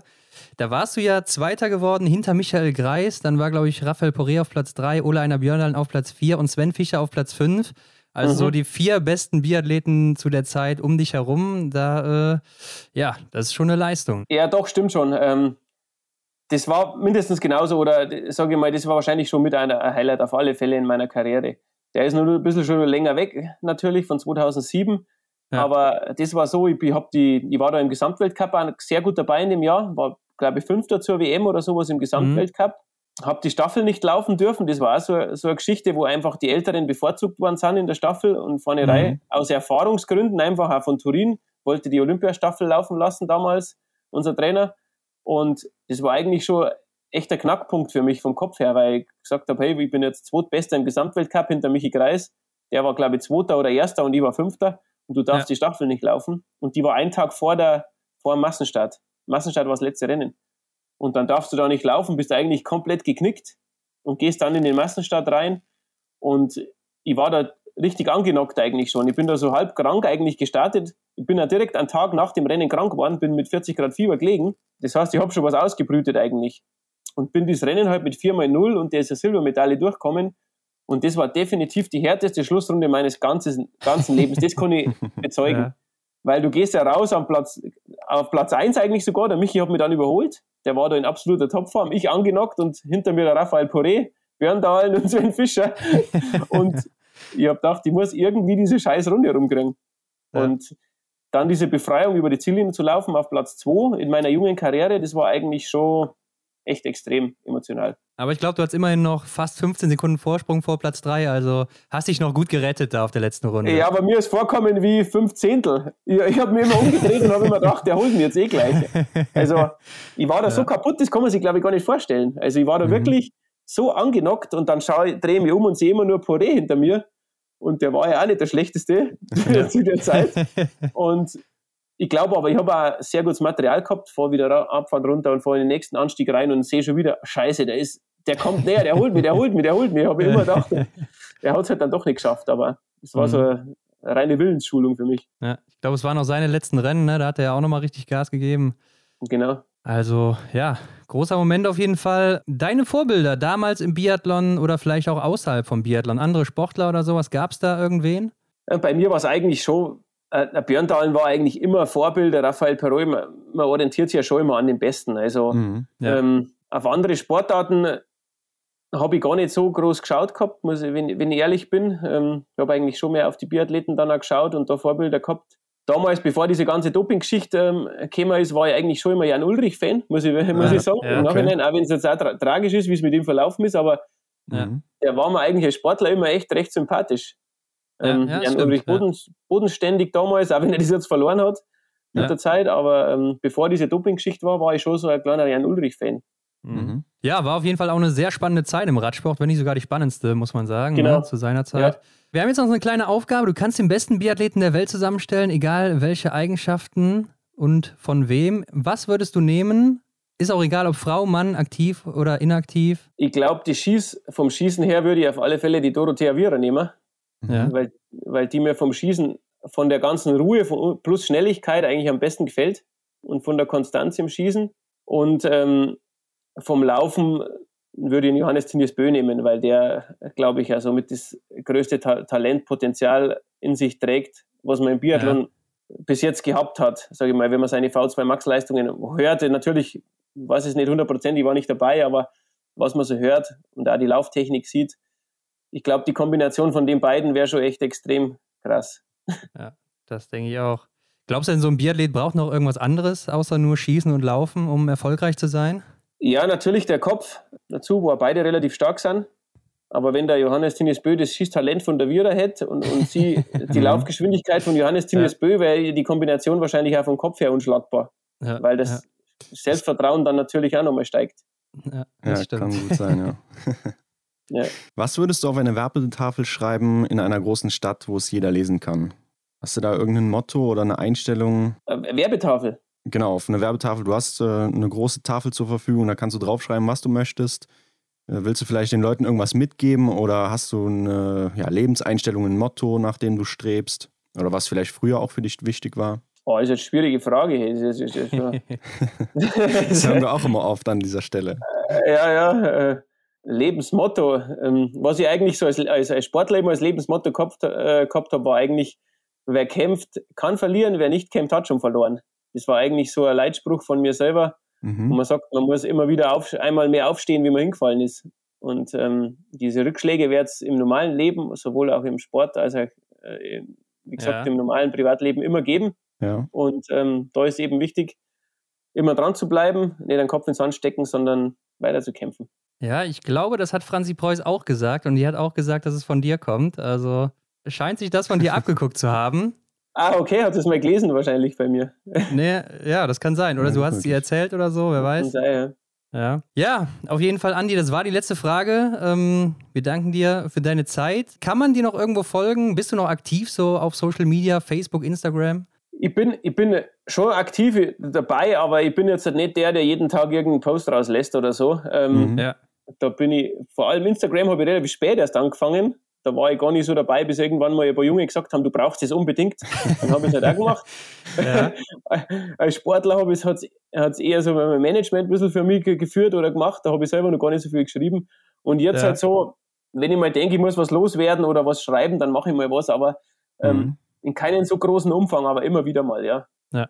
Ja, wir werden auf jeden Fall weiterhin reingucken. Wir folgen dir natürlich und äh, danken dir, wie gesagt, nochmal für die Zeit, die du hier auf dich genommen hast. Und genau. äh, vielleicht hören wir uns ja irgendwann mal wieder. Ja, also ich muss euch auch loben. Respekt war ein cooles Interview. Ähm, ihr wart äh, sehr gut vorbereitet und gut recherchiert. Also äh, echt Respekt. Ähm, macht's richtig gut. Also ein Lob mal von meiner Seite an euch. Danke. Ja, danke. Das äh, hört man natürlich gerne hier. ja, nee, wirklich. War jetzt überrascht. Sau gut. Gut, Andi, vielen Alles Dank klar. für deine Zeit und ähm, ja, bis demnächst. Bis dann, ja, genau. Bis dann, macht es gut. Ciao. Ciao.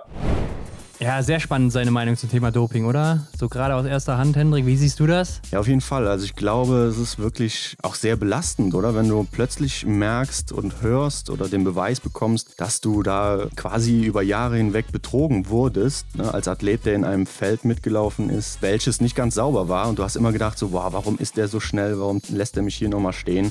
Und du arbeitest ja. immer wieder an dir und dann, dann bekommst du plötzlich diesen, diese herbe Enttäuschung, dass es wirklich nicht mit rechten Dingen zuging. Also das stelle ich mir besonders schwer vor. Aber man denkt natürlich auch immer dann, dass nur die ganzen Medaillen weg sind. Aber darunter leidet natürlich dann auch der Rennverlauf. Es bringt alles nochmal komplett durcheinander. Diesen Vorteil, die sich die Athleten dann da erkauft haben vielleicht auch. Ja, ist ja nicht nur der Vorteil. Es ist ja auch einfach, wenn du dann zwei Runden mit einem mitläufst, der gedopt ist und mhm. da ein Tempo gehen kann, was du eigentlich nicht mitgehst oder was unter normalen Bedingungen, Bedingungen halt nicht äh, der Fall gewesen wäre. Ja. Das kannst du vielleicht auch gar nicht mehr rausholen nachher und dann wirst mhm. du eben Zehnter, weil du zwei Runden da überpacen musstest und äh, wärst aber vielleicht im anderen Fall Zweiter geworden, Dritter, wie auch immer. Mhm. Also wie du schon sagst, sind nicht nur die Medaillen oder Top-Platzierungen weg, sondern eben auch, ja, vielleicht generell einfach eine gute Platzierung. Mhm. Aber auch nochmal interessant, zu hören, gerade im Rückblick, weil ich glaube, wenn du selber Athlet bist, kriegst du das nicht so wirklich mit, weil auch ja. alles so ziemlich schnell passiert, du da so reinfließt,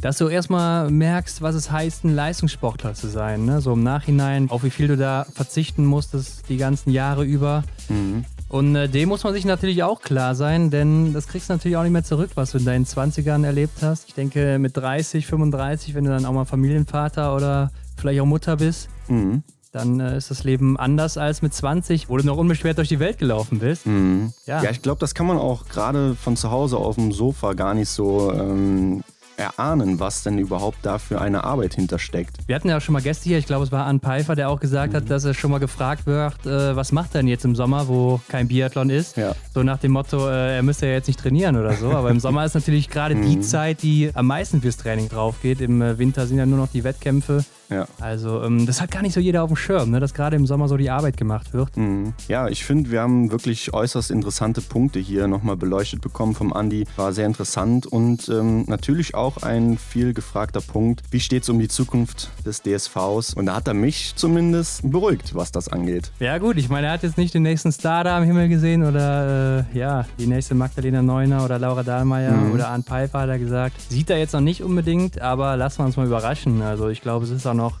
sehr schwer zu sagen. Gerade in jungen Jahren äh, weiß man noch nicht, wo so ein Athlet oder eine Athletin sich eben hinentwickeln wird. Mhm. Vielleicht ist es auch einfach noch zu schwer zu sagen, was ja. dann in den nächsten Jahren auf uns zukommt. Warten wir mal ab, Hendrik. Ja, und schreibt ihr uns da auch mal unter das Folgenbild, was ihr zum Beispiel zum Thema Doping sagt. Wie äh, geht ihr damit um? Findet ihr auch, dass zum Beispiel so ein Athlet wie Alexander Loginov direkt ein Leben lang gesperrt werden sollte, der einmal mhm. äh, aufgefallen ist? Oder vielleicht auch einfach, was ihr zu den Gedanken sagt, die Andi hier zu dem Thema losgelassen hat. Denn ich glaube auch, das ist ein Thema, das wird uns auch die nächsten Jahre oder solange es auch Leistungssport geben wird, niemals wirklich loslassen. Das befürchte ich auch. Ähm, die Richtlinien werden zwar verschärft, die Testsysteme wahrscheinlich auch weiterentwickelt, aber ja. im Endeffekt bin ich der Meinung, wer irgendwie ein Schlupfloch finden möchte, der findet das auch, so wie eigentlich in jeder Lage des Lebens. Also ich glaube, schwarze Schafe ja. wird es überall geben und ja, auch leider im Leistungssport zum Thema Doping. Wahrscheinlich schon. Ansonsten checkt die Shownotes ab, da findet ihr die Links zu äh, Andy und äh, das Gewinnspiel auch nicht vergessen, ne, wenn ihr noch mitmachen wollt. Seid schnell und äh, ansonsten vielen Dank fürs Zuhören und wir melden mhm. uns nächste Woche wieder zurück mit dem nächsten Gast. Bis dann. Macht's gut, bis dann.